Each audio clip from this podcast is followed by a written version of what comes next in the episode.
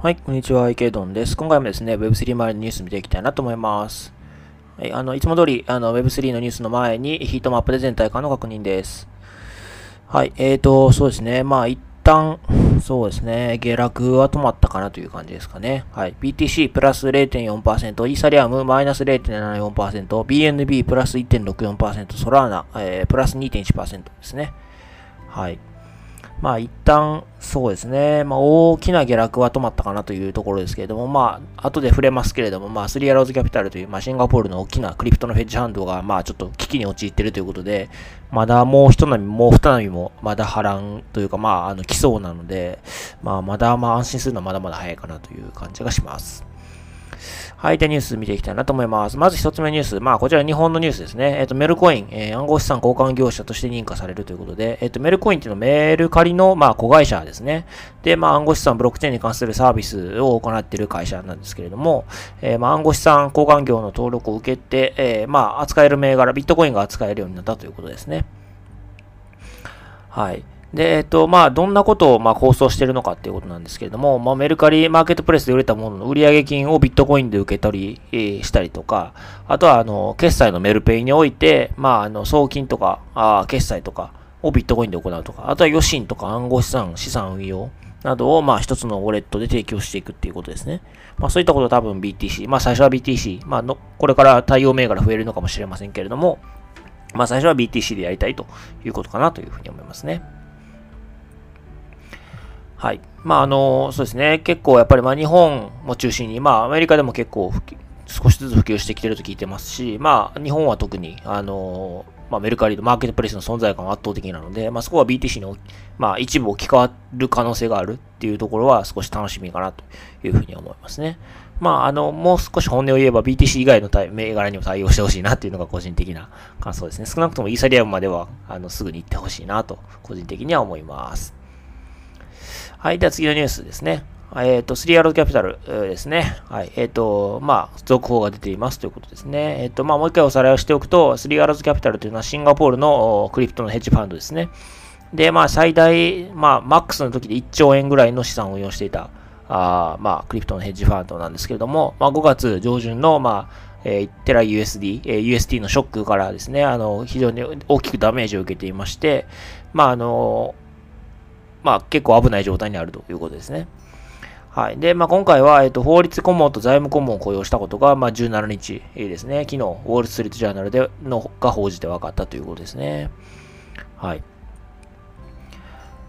で、まあ、そうですね。スリアローズは、まあ、複数の融資会社から資金を借り入れたりしているため、じえーまあ、そうですね。そこを返せなかったりしてるってことですね。で、まあ、あの、例えばマージンコール、追加証拠金の要請に応じることができなくて、まあ、担保としてたものが、まあ、強制生産されたりとかしてるということですね。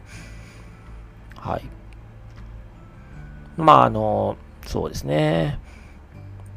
まあ、ファウンダーの方は、まあ、ワール・ストリート・ジャーナルのインタビューに対して、まあ、タラスオードに不意をつかれたということで、まあ、そうですね、5月上旬のあの、テラのショックに、が、まあ、ちょっとびっくりだったということですね。まあ、それでやられてしまったということだと思うんですね。はい。で、新たな生産事例ということで、えっと、まあ、FTX デリビット、ビットメックスでもバージーコールに応じることができず、ポジションが強制され、生産されたことが分かったということですね。はい。で、えっと、まあ、特にビットメックスだと約8億円の、まあ、債務を負ったということみたいですね。うん、まあ、なかなか、そうですね、返さないといけないお金を返せないという状態に陥ってるみたいで、まあ、なかなか厳しいですよね。まあ、だって、あと、まあ、今、あ特にこうニュース、まあ、やり玉に上がってるのは 3Rs キャピタルですけれども、他にもこういうファンドがあるんじゃないかみたいな噂が、こう、ちらほら流れてきてたりしていますので、まあ、ちょっと、まだまだ安心するには程遠い状況かなと。まあ、そのマクロ的に見ても金融引き締めが続いている。まあ、これからも続くということで、まあ、マクロ的にも環境悪いですし、まあ、そのクリプト個別のファンダメンタルで見ても、まあ、あの、こういう 3Rs キャピタルの問題とかもあったりするので、まあ、まだまだ安心して投資できる段階には程遠いかなという感じはします。まあ、ただ、あの、未来を信じる上で勉強する、もしくは、その、自分たちのプロダクトをしっかり作るというタイミングにして、タイミングとしてはいいかなというふうには思っています。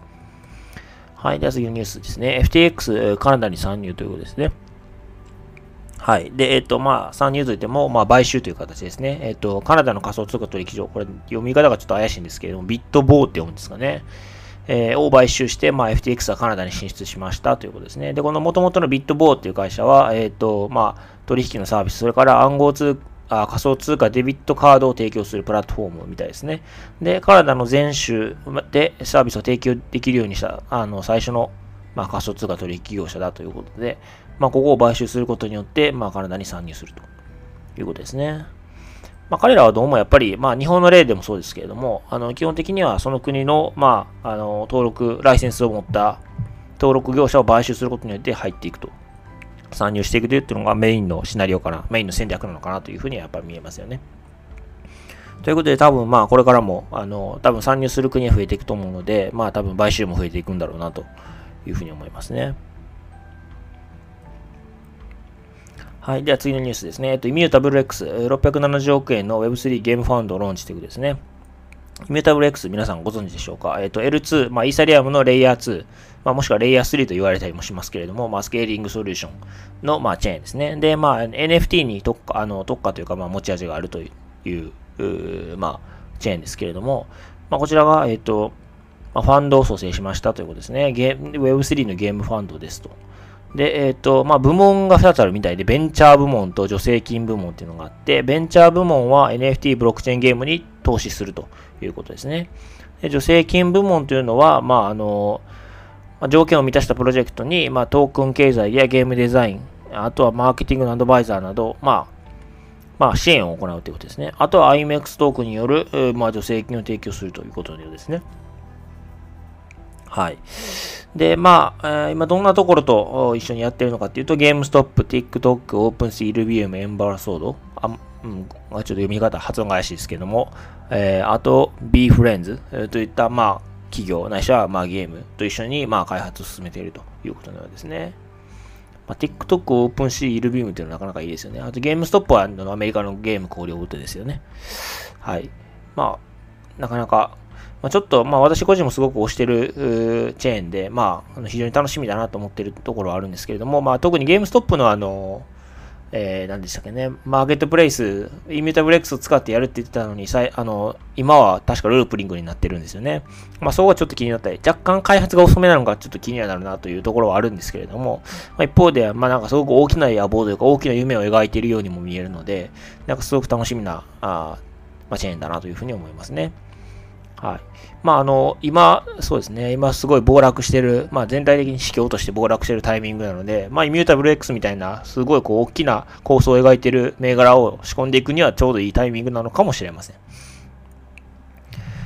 はい。では、あの、今回はこちらで終わりたいなと思います。よろしければチャンネル登録、フォロー、それから高評価の方お願いいたします。はい。では、お疲れ様です。